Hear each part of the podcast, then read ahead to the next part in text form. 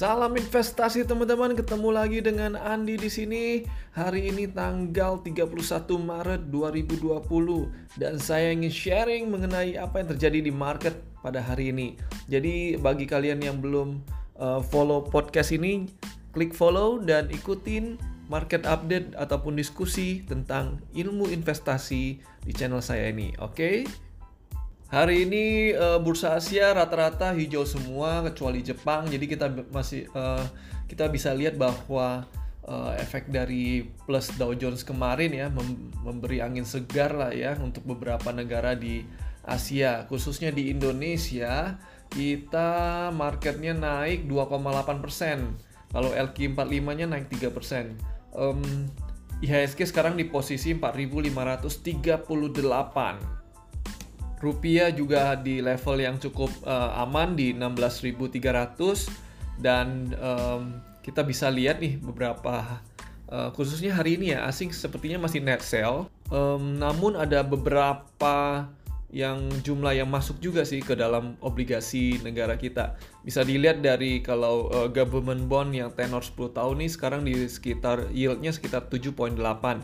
Ya ini sangat berbanding terbalik sih dengan yang dengan treasury bonds yang ada di Amerika Serikat untuk 10 tahun sekitar 0,7 ataupun 0,8%.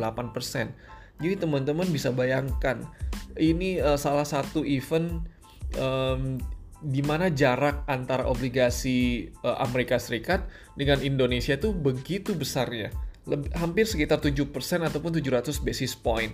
Ada yang bilang hal ini nggak bisa jadi patokan. Well, teman-teman, menurut saya setuju juga karena COVID-19 ini adalah kondisi yang anomali ataupun yang berbeda banget dengan krisis-krisis yang sebelumnya.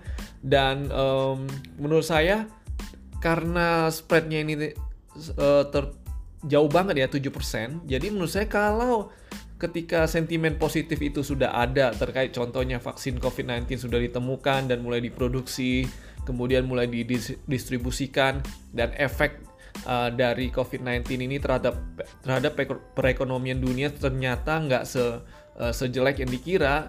Menurut saya asing akan dengan gampang sekali, dengan cepat sekali masuk ke negara-negara emerging market dan salah satunya Indonesia. Karena apa?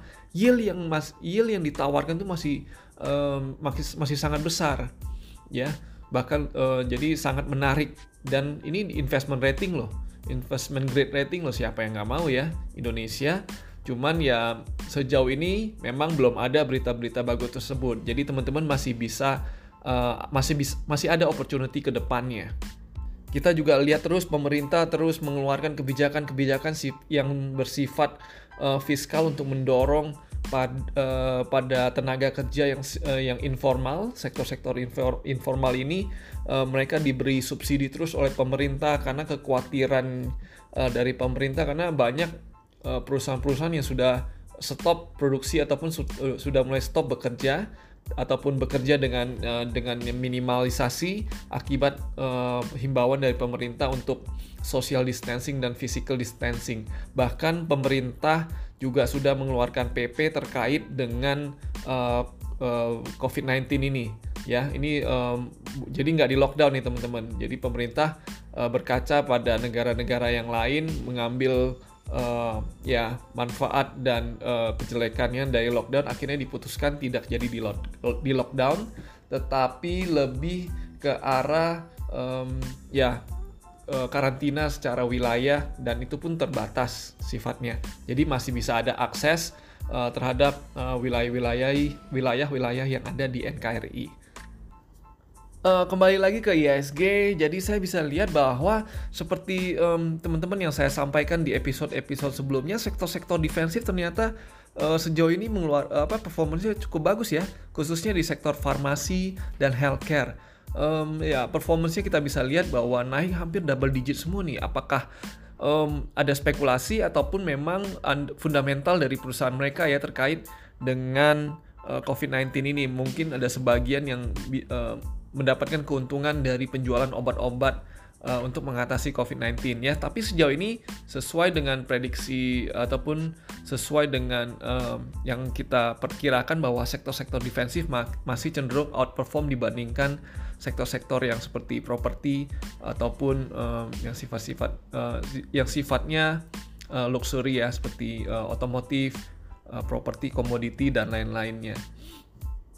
Kemudian mungkin kalau saya melihat ke depannya ini masih ada volatility yang tinggi di market ya. Jadi teman-teman, seperti saya nggak bosan-bosan ingatin teman-teman untuk diversifikasi dan rebalancing terus portofolio teman-teman, baik itu di saham, obligasi dan di pasar uang.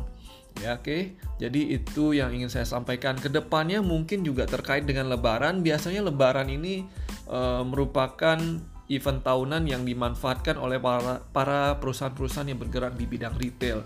Contohnya Matahari, Ramayana, kemudian S Hardware yang bergerak, Indofood, perusahaan-perusahaan makanan ya biasanya sangat diuntungkan. Jadi mungkin pemerintah juga belakangan ini menghimbau untuk tidak dilakukan mudik ataupun perantau-perantau atau pekerja-pekerja yang di Jakarta ataupun di daerah tertentu tidak kembali ke kampung halamannya terkait ketakutan untuk penyebaran COVID-19 lebih masif lagi. Nah, kalau ini benar-benar dilakukan, jadi ada kemungkinannya bahwa konsumsi ya mau nggak mau akan turun.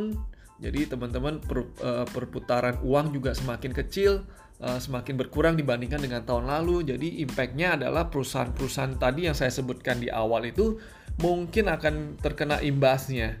Ya, mungkin penurunan sales-nya dan yang lain-lain. Bahkan tapi yang gak usah khawatir, pemerintah terus menjaga melalui kebijakan-kebijakan yang pro rakyat, kebijakan fiskal baik itu memberi listrik gratis, memberi bantuan BLT dan banyak juga dari korporat-korporat yang besar sudah mengumpulkan uang untuk didonasikan kepada mereka yang terkena dampak dari COVID-19 ya, terkena dari ekonomi akibat COVID-19 ini. Itu aja yang bisa saya sampaikan teman-teman. Jadi kesimpulannya adalah satu, indeks masih volatile. Kedua, sektor-sektor defensif seperti farmasi, healthcare dan utility ataupun telekomunikasi, dan yang terakhir finansial masih memberikan prospek yang cerah. Dan yang ketiga, mungkin ke depan ini kita masih lockdown, tidak pemerintah sudah kekeh tidak akan melakukan lockdown tetapi diganti dengan karantina yang sifatnya terbatas. Itu sedikit memberikan ketenangan bagi para pengusaha di Indonesia. Dan yang terakhir adalah masih ada kemungkinan kita bisa melakukan terus diversifikasi dan rebalancing. Oke, itu aja yang bisa saya sampaikan. Saya Andi, undur diri. Bye.